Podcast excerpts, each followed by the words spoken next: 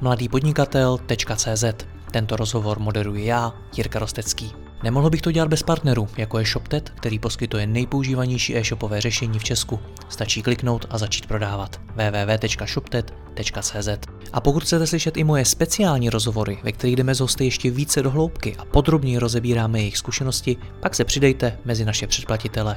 Více na www.mladýpodnikatel.cz lomeno předplatné. Užijte si poslech.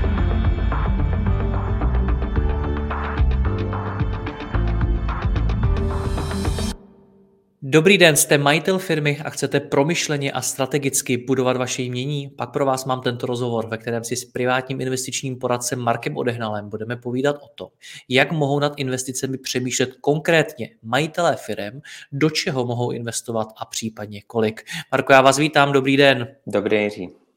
V čem je investování majitelů firm jiné oproti investování kohokoliv dalšího?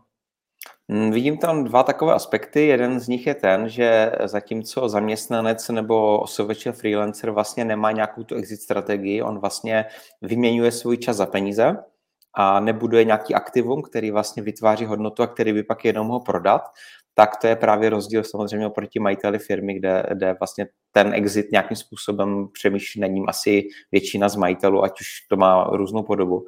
Takže to je první hledisko a to druhé hledisko je, je to, že eh, ta vlastní firma je velmi úzce spjatá s osobou toho majitele, a i pokud má dobře nastavený procesy, tak pořád je tady x externalit, eh, ať už jsou to tady teď úrokový sazby, byl to Corvit a podobně, tedy můžou tu firmu velmi, eh, velmi jakoby obtížnit, anebo ji přímo i položit. Takže ta základní myšlenka, kterou bych rád předal posluchačům je ta, že portfolio investiční, který si vlastně ten majitel firmy buduje jako soukromá osoba, tak nemá konkurovat výnosem, růstu té firmy, to v žádném případě, ale je to vlastně o té diverzifikaci a o práci s riziky jako takovými. Nicméně stejně jsou to peníze, které do toho ten podnikatel musí vložit. A mě zajímá, proč by měl majitel firmy investovat do něčeho jiného než do té vlastní firmy, do které když ty peníze vloží, tak třeba bude rychleji růst, bude nabývat na hodnotě, bude víc vydělávat a podobně. Hmm, to je samozřejmě ten pozitivní scénář, ale může tam být pochopit ani i ten negativní a víme všichni, jaká je statistika, že myslím jenom jedna z deseti firm přežije nějaký dva roky nebo něco takového. Takže samozřejmě v tom moment vlastně může utopit veškeré ty peníze v té, v té své firmě a myslím si, že to je velmi nebezpečná sázka na jednu kartu. Takže samozřejmě tady se nebavíme o nějaké té růstové fázi té firmy, kdy vlastně ano, skutečně eh, roste, nabírá zaměstnance a podobně, tak pochopitelně v ten moment je nejlepší investice každé koruny do té své firmy. Bavíme se tady o nějaké takové té zralé fázi, kdy už ta firma vlastně generuje nejenom tržby, ale i zisky, je stabilní, má stabilní zaměstnance, má stabilní trhy a už vlastně je to o tom, že ten majitel má možnost si vytahovat vlastně některé ty peníze z té firmy, ať už formou dividendy nebo něčeho podobného. A to je ten správný moment, kdyby měl prostě začít uvažovat nad eh, tou svou rentou právě, která nebude spojená s tou firmou. To znamená, až v momentě, kdy samozřejmě ta firma je zastabilizovaná, tak potom je potřeba eh, začít přemýšlet tím způsobem. A velmi často je problém to, že ti majitele firmy jakoby nedokážou tady ten moment správně vycítit, že už je ten správný čas prostě začít nejenom tu firmu dotovat, ale i z ní něco vytahovat a přemýšlet nad sebou jako nad osobou, nad svou budoucností jako nad osobou a nejenom na tou roli toho majitele, potažmo jednatele. No, vy jak se to teď popsal, tak eh, to v podstatě zní tak, že budování firmy je o nějaké růstové fázi, kdy potřebuje investovat, kdy nabírá zaměstnance a tak dále, a potom o nějaké jakoby zralejší fázi. Na druhou stránku já znám tisíce firm a je strašně těžký rozeznat, v kterých z těch fází jsou, protože i zavedené firmy, které jsou na trhu 10 let, tak eh, neustále investují sami do sebe, chtějí růst a podobně. To znamená, že tenhle ten moment, který vy popisujete, tak eh, je podle mě sám o sobě velmi těžko rozeznatelný. Tak jak to mají ti podnikatele udělat? Souhlasím, proto, proto jsem právě říkal, že to je velmi těžký najít tu, tu jakoby hraniční fázi, kdy už je to ta firma v té, řekněme, fázi té zralosti. Takže mm, ano, je to těžký v tom, protože každá, každá vlastně, každý rok přináší další příležitosti, ať už můžeme obsadit nějaký nový trh, otevřít pobočku. Vlastně těch možností, jak ty peníze reinvestovat zpátky do firmy, tak si myslím, že se najde každý majitel firmy víc, než kolik je vlastně těch volných zdrojů. Takže v nacházení těch příležitostí zase ty peníze utratit ve firmě určitě problém nebude. To se asi shodneme. Takže spíš je to o tom říct si, mm, možná se jakoby trošku odosobnit ten moment od toho otce zakladatele a přemýšlet nad sebou jako na tou fyzickou osobou, nad tím rodným číslem, eh, což je taky jeho, jeho část a samozřejmě možná v té první fázi je taková trošku potlačená, kdy ten majitel firmy opravdu fakt dělá na té firmě 12-13 hodin denně a je tam v té roli toho, toho majitele nebo toho CEO a možná v téhle fázi je právě on jako osoba trošku potlačený i v tom podvědomí svým, takže na toho nemyslí a je potřeba tohle vlastně vytáhnout ven, aby, aby dokázal si říct, tak dobrý, je potřeba i něco dělat pro sebe jako pro osobu a ne pro mě jenom jako pro majitele. Takže souhlasím s tím, že to je těžký ten moment si říct a asi, sou, asi souhlasím i s tím, že asi to není jakoby poměrně jasná dělící linie, že prostě od nějakého čísla, třeba obratu nebo něčeho měřitelného, by si řekl tak a teď si začnu vytahovat ty peníze z firmy. Musí to přijít nějakým způsobem intuitivně a hlavně zavčasu, protože platí samozřejmě to, eh, že v investování čas je to nejcennější, co máte a setkávám se s tím i v praxi, že pokud za mnou třeba přijde majitel firmy, který má 50, chce mít rentu za 15 let a chce ji mít v nějaké výši, já mu spočítám, že bude muset investovat třeba 30 tisíc měsíčně a kdyby začal 10 let dřív, tak mu bude stačit třeba poloviční částka. Takže je to o tom si prostě říct, že možná i jako nějakým způsobem obětovat tu příležitost nějakého růstu eh, té své firmy v nějaké fázi nebo do nějakého segmentu, do nějaké šíře a opravdu začít ty peníze vytahovat i třeba, když se mu zdá, že to je možná škoda pohledu růstu té firmy, ale přemýšlet opravdu tady nad tím, že nikdy vlastně nebude mít víc času než teď a že pokud bude to odkládat až třeba na nějaký 50. rok věku, tak už opravdu buď se to nestihne eh, v rámci toho plánu, anebo bude muset obrovským způsobem navýšit eh, tu měsíční investici. Co si mám představit pod tím, jak vy to říkáte, vytahování peněz z firmy? Znamená to nastavit, že ta firma za mě dává nějaký peníze na investice, nebo mi to vyplácí v rámci mzdy, nebo jak to doporučujete nastavit? No, v rámci mzdy víme všichni, že to, je, to jsou ty nejdražší peníze samozřejmě skrze odvody. Takže v podstatě jsou je několik variant. Aktuálně teďka asi nejlepší je formou prostě dividendy ze zisku za předchozí rok, kdy to zdaníme nějakýma těma 34%, 19 klasicky firma, 15 vlastně příjemce, fyzická osoba takže to je určitě levnější než ze mzdy, to znamená po roce, který byl dobrý, tak si vytáhnout vlastně ty peníze formou toho zisku a ty potom investovat ať už na fáze nebo jednorázově, to pak záleží na tom konkrétním investičním plánu každého, každého toho majitele jakožto investora. A nebo samozřejmě je možnost v dnešní době, o tom jsme vlastně mluvili v jednom z předchozích videí, si vlastně vyplácet příspěvek na, na penzijní spoření, formou vlastně daňově uznatelného nákladu, je to nějaký 4 tisíce měsíčně. Takže příklad, pokud třeba počítám, nebo spočítal bych tomu majiteli, že k rentě, která má být v roku X a má být v nějaké výši, potřebuje měsíčně odkládat nějakých 15 tisíc, tak je možné, že těch 10 si platí ze svého a ty 4 mu tam přispívá vlastně firma a má to jako daňově uznatelný náklad. V ideálním případě, o tom jsme taky mluvili, se v nějaké rozumné době podaří schválit vlastně ten takzvaný investiční účet občana, kdy bude možný vlastně investovat do, přímo do akcí, do, do ETF fondu a podobně a bude to taky vlastně daňově uznatelný náklad. Čili jinými slovy, v tenhle moment by to byla investice do stejných řešení, jako si investuje, nebo jako by měl investovat ten majitel firmy normálně, ale může mu to jít přes tu firmu, čili v tom případě to vlastně ty peníze nedaní eh, jako eh, vlastně vyplacený zisk. Takže jsou to dvě cesty. Buď formou nějakého tady toho zaměstnaneckého programu, ale to se opravdu bavíme tak o 50 tisících za rok, což nevím, jestli úplně řeší to, pokud chci mít rentu 100 tisíc a budu na to potřebovat 30 milionů, tak to asi úplně zásadní není. Takže spíš bych se opravdu podíval vždycky zpětně za ten předchozí rok a pokud opravdu se dařilo hodně a um, je tam ten zisk, nebo přímo je třeba zisk nerozdělený z předchozích let, tak si ho prostě vyplatit formou té dividendy a ten potom, eh, tenhle, tyhle peníze potom investovat do toho osobního investičního plánu. Jaký jsou z vaší zkušenosti podnikatele obecně investoři? Mm, ne úplně dobří. Ale Jak to na, na první pohled jako lajka by mohlo třeba napadnout, že jsou to lidé, kteří podnikají, ti budou penězům rozumět? Uh, na jednu stranu ano, co se týče řízení vlastní firmy, to bez pochyby, uh, někteří jsou tím až, až posedlí, prostě mají Excel úplně na všechno. Na druhou stranu je až děsivý, že vlastně stejnou preciznost nevěnují vlastně těm svým osobním financím a tomu osobnímu investičnímu plánu.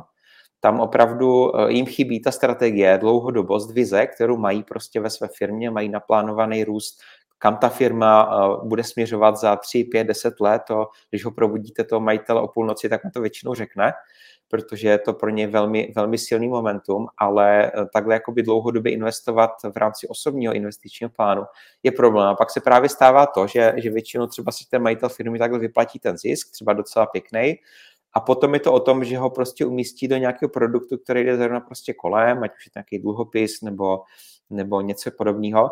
Ale problém je v tom, že prostě každý ten rok to umístí do něčeho jiného a není tam nějaká strategie, nějaká dlouhodobost, nějaká vize, podobná jako v řízení firmy, tak by měla být i vlastně v podobě řízení toho osobního investičního plánu. Takže to je trošku problém, že je to škoda, bych možná řekl, než problém, že pokud ti lidi umí opravdu strategicky uvažovat v řízení své firmy, tak stejně důsledně nejsou i v řízení té své budoucnosti, toho svého budoucího rentierského já. Naproti tomu zaměstnanec je, pokud třeba nějaký IT specialista investuje měsíčně, tak tam vidím jakoby daleko lepší disciplínu, co se týče dodržování toho, toho plánu, i možná to, jak jsem říkal na začátku, že on tam vidí, že vlastně ta jeho renta je klíčová součást toho svého budoucího já, když to ten majitel firmy pořád i možná podvědomě, i když třeba bude říkat, že ne, tak pořád podvědomě vnímá tu svou firmu jako prostě alfa omega toho svého budoucího já, že jednou buď ji prodá, nebo v lepším případě třeba uvede na burzu. A to osobní investování, snaží se třeba si to jako racionalizovat, jasně je to potřeba diverzifikace rizika, ale myslím si, že emočně prostě pořád se upíná až moc k té své firmě i na podvědomé úrovni. Hmm. Co to znamená strategicky přemýšlet nad osobními financemi? Znamená to to, že mám spočítaný v číslech přesně, co má být ten cíl a kdy má nastat já na to konto, nebo i, i sám, pokud si člověk investuje, uh, tak může na jakékoliv kalkulace, co je vlastně na webu, někde, nevím, na měšci, na peníze.cz a podobně, tak si vlastně spočítat, kolik uh, musí investovat, co pro to musí udělat. To znamená strategické uvažování o tom, ne, že si řeknu, tak mě něco zbývá měsíčně, tak budu prostě investovat jenom proto, že mi to zbývá, ať nemám blbý pocit, že jsem to všechno utratil. A nebo právě, jak jsem říkal před chvílí, že prostě uh, nakoupím, co jde kolem mě, co mě přijde zajímavý, nebo co a v ten moment, eh, v ten moment vlastně potom, když se na to podíváme třeba po několika letech, tak ten člověk tam má několik různých produktů a oni spolu vůbec nesouvisí, není tam žádný koncept zatím. Je to prostě takový, takový kočkopes, takový cirkus a když se třeba ptám těch, těch, těch lidí, proč si třeba pořídili tohle, jak to zapadá právě do té strategie, tak řekne, já nevím, mi to přišlo zajímavý, nebo byl tam pěkný výnos v té době, nebo jsem měl na volný peníze, tak jsem to chtěl někam dát. To jsou jako nejčastější odpovědi a tady právě v tenhle moment tam naprosto absentuje ta, ta dlouhodobá strategie. Hmm. Takže vlastně spočítat si, co má být ten cíl, kdy na to konto se spočítat, co je pro to třeba udělat, potom se teprve vlastně určí, do čeho investovat a pak to hlavně dodržovat. Takhle jednoduchý to je. Moje zkušenost podnikatel je zase taková, že je to dost často svádí k tomu investovat do toho, čemu rozumí. Vybudovali třeba nějakou firmu, uh-huh. například ji prodali, tak je napadne investovat třeba do startupů a podobně. Je tohle dobrá strategie? Ne, není, protože vlastně tímhle se prohlubuje ta, ta, um, ta koncentrace vlastně tak jako když měli tu firmu, tak eh, ano, tím, že tomu rozumí, jedna věc je, ano, může třeba v nějaké menší míře, když prodá firmu, tak třeba 10% investovat do nějakých, eh, do nějakých startupů, ať už přímo jako, jako angel investor v nějaké té, v té rané fázi, nebo, nebo do nějakého třeba venture capital fondu, ale jde o to, že vlastně tím nediverzifikuje vlastně to riziko. To je prostě to, o čem se bavíme pořád dokola, že pokud by třeba chtěl investovat, pokud je to třeba majitel IT firmy, který prodal IT firmu někomu, nějaké, nějaké větší skupině, a všechno by chtěl investovat do IT akcí, tak vlastně pořád se motá v tom svým písečku. Má v, tým, eh, má v tom uh, jednak samozřejmě skill a know-how, ale druhá strana mince je, že má i určitý, určitý paradigma, určitý prostě zkreslený vnímání, takový ten, ten tunel. A myslím si, že toho může někdy i, i poškodit v tom, že má možná až příliš velkou sebedůvěru v to, že prostě tomu rozumí nejlíp na světě. Takže jde to, jde to prostě proti principům diversifikace jako takovým a určitě to nemůžu doporučit. Minimálně jako s celým majetkem, pochopitelně. Na druhou stranu z hlediska té diverzifikace, proč je špatný investovat do dalších firm, když budou třeba i z jiného oboru? No, protože když budete investovat do akcí jako takových, tak vlastně investujete do jiných firm. Ale ty firmy už neřídíte vy, takže tam vlastně ne, neposkytujete to svoje osobní riziko a zároveň to diverzifikujete do jiných států, do jiných právě sektorů, aby to nebylo všecko vlastně zase v České republice, zase v koruně, zase ten stejný obor. Takže v tomhle, v tomhle smyslu, eh, jak říkám, určitě ti lidi jsou prostě podnikaví a nevydrží prostě eh, někde okopávat na vysočně zahrádku do konce života, to je prostě zřejmý.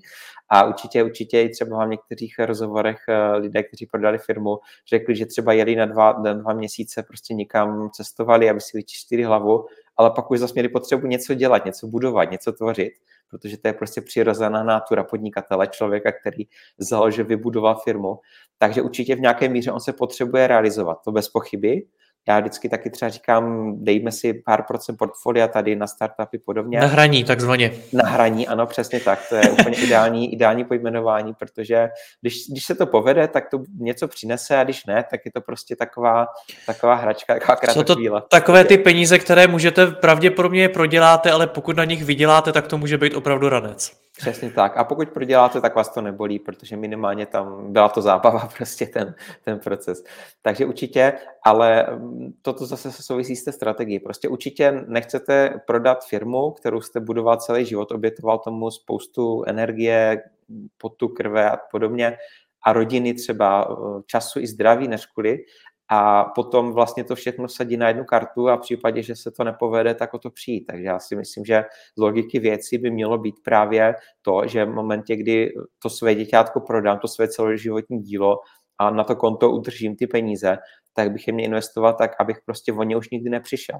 Ta trvalá ztráta kapitálu je podle mě to, co by mělo ty majitele firm, který tu firmu prodají, děsit jako nejvíc. Že vlastně vyměnili svůj život za peníze, který mají z té firmy a potom, kdyby oni měli kvůli něčemu přijít, tak mě by to jako budilo ze spaní. Jo. A bohužel se setkávám s tím, že právě tady to riziko si vůbec neuvědomují a naopak ti pokračovat, byť už v roli pouhého investora, ale zase v tom oboru, ve kterém už jednou byli. Takže vlastně tím ta diverzifikace tam vůbec není a zbytečně hazardují s tím svým celoživotním dílem. Hmm. Podle mě. Další typ investice, který často slýchám od, eh, nebo často, mnohokrát jsem slyšel od různých podnikatelů, jsou nemovitosti. Tak eh, je rozumný to dát do nich? Je to, velmi často se s tím taky setkávám, že mm, když už teda majitel firmy vytahuje z, ty, z té firmy peníze a investuje, tak právě většinou nakupuje nemovitosti. A velmi často se setkávám i s tím, že ty nemovitosti jsou nakupované do té firmy, ačkoliv třeba ta předmět té činnosti s tím vůbec nesouvisí, s tou, s tou nemovitostí, respektive obráceně. To znamená, zase je to třeba softwarová firma, která má prostě pronajatý nějaký kanceláře, má tam prostě ITáky, notebooky a má k tomu několik bytů prostě, jo, který jsou napsané na tu firmu. Problém je ten, že pokud ta firma zkrachovala, už do insolvence minimálně, tak i ty nemovitosti, které třeba eh, ten majitel mentálně počítá, že jsou jeho, tak se můžou svést s tou firmou do té insolvence a přijít o ně. Takže to je další důvod, proč, vytah, když už teda vytahuji peníze z firmy, tak aspoň do těch nemovitostí. Pořád je to vlastně uh, uložení těch peněz mimo tu firmu. I to je pozitivní. Nebo je to takový první krok. Ale je to rozhodně nedostatečný, protože prostě ty nemovitosti mají taky své rizika. My si to v Česku neuvědomujeme, ale i nemovitosti můžou jít dolů Německu třeba v 70. letech, 80. ty nemovitosti vůbec nic nevydělali, dokonce ani inflaci eh, nepo, neporazili. Takže nemovitosti určitě jsou součást portfolia, já s nimi rozhodně souhlasím, sám jich několik pronajímám, ale problém je to, že Češi jsou na to až obsedantně vysazení a investují do nemovitostí. Podle mě taková ideální struktura toho, toho uh, majitele firmy v téhle fázi je, jak tomu říkám, pracovní Mercedes, když si rozdělíte majetek vlastně na tři třetiny a jeden jsou vlastně finanční aktiva, akcie, dluhopisy, fondy a podobně.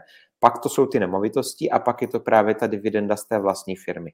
Takhle to máme rozdělený vlastně, aby eh, ani jedna ta složka neměla přímou souvislost s tou druhou a pokud se jedné z nich něco stane, nebo je zrovna dočasně v útlumu, tak to neovlivní ty ostatní. Takže problém je, pokud se nevytahují vůbec peníze z firmy a i ty nemovitosti, je to aspoň něco, ale rozhodně to taky není, není ideální a bezpečný řešení.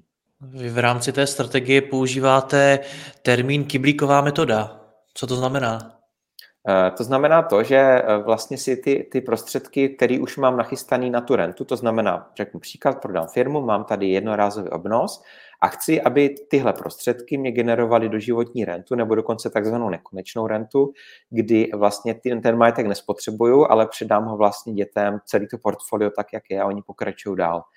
A je to o tom, že vlastně my rozdělíme ty aktiva do, nebo ty peníze do těch kyblíků, který každý se chovají vlastně jinak.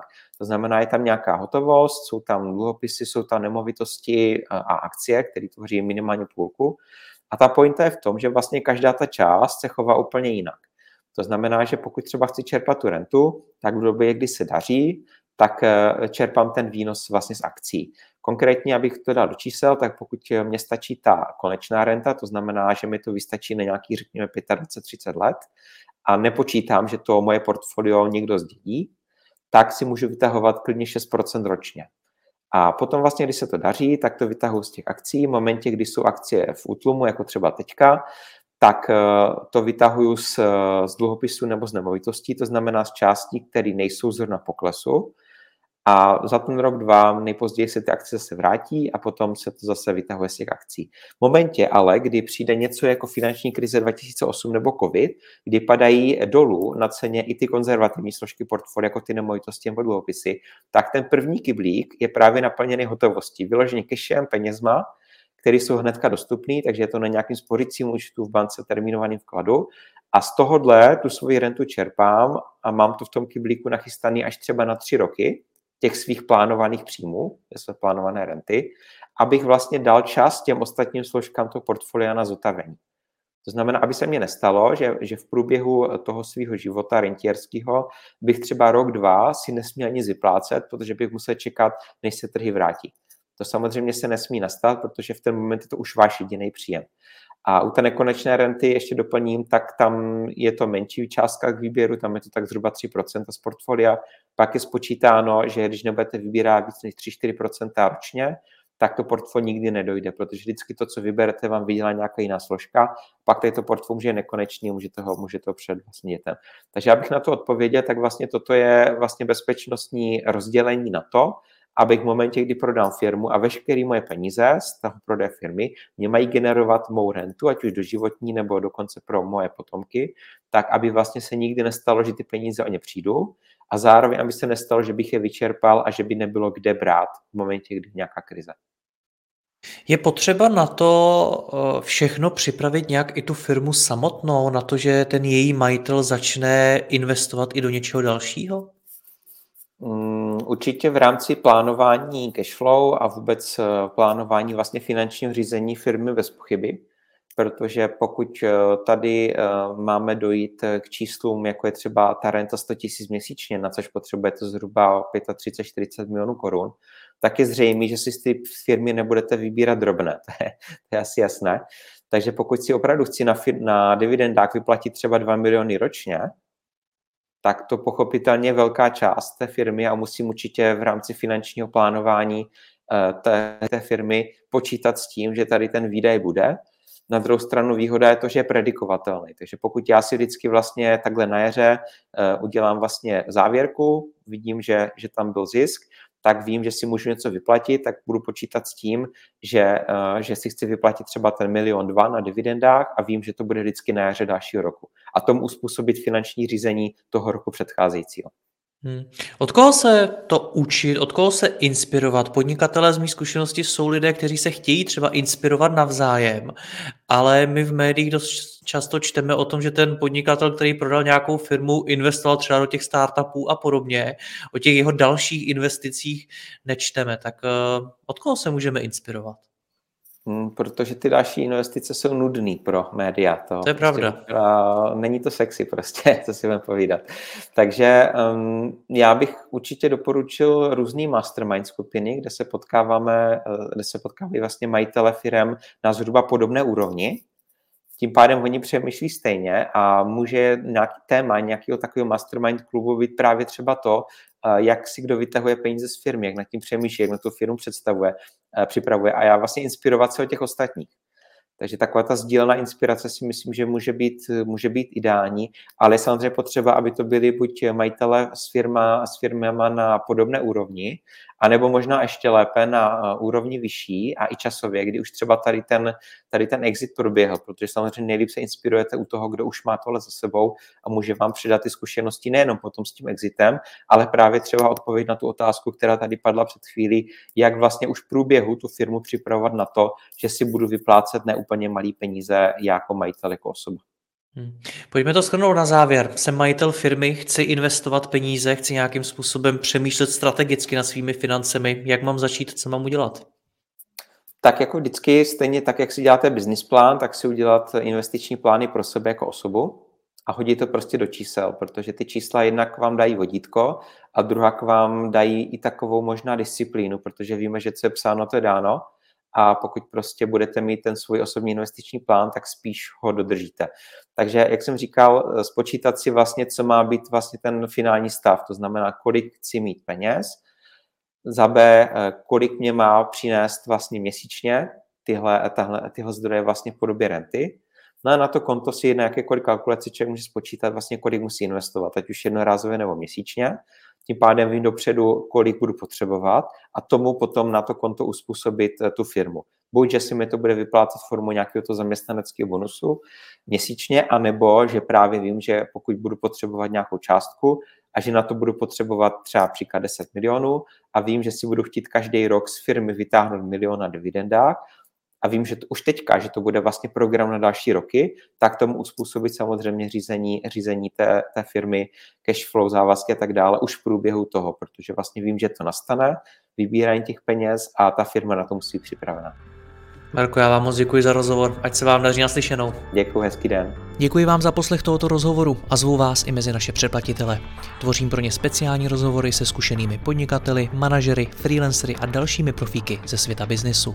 V tématech jdeme ještě hlouběji a připravujeme pro vás konkrétní praktické zkušenosti z podnikání. Snadno tak objevíte cené zkratky a informace, které vám pomohou ve vašem biznesu. Více zjistíte na www.mladýpodnikatel.cz lomeno předplatné. Děkuji vám a zase někdy naslyšenou. Jirka Rostecký.